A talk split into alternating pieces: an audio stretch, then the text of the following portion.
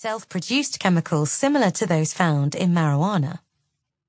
A new study by researchers at the University of Heidelberg Medical School in Germany found that mice showed elevated levels of both endorphins and endocannabinoids after running, an activity they engage in for fun.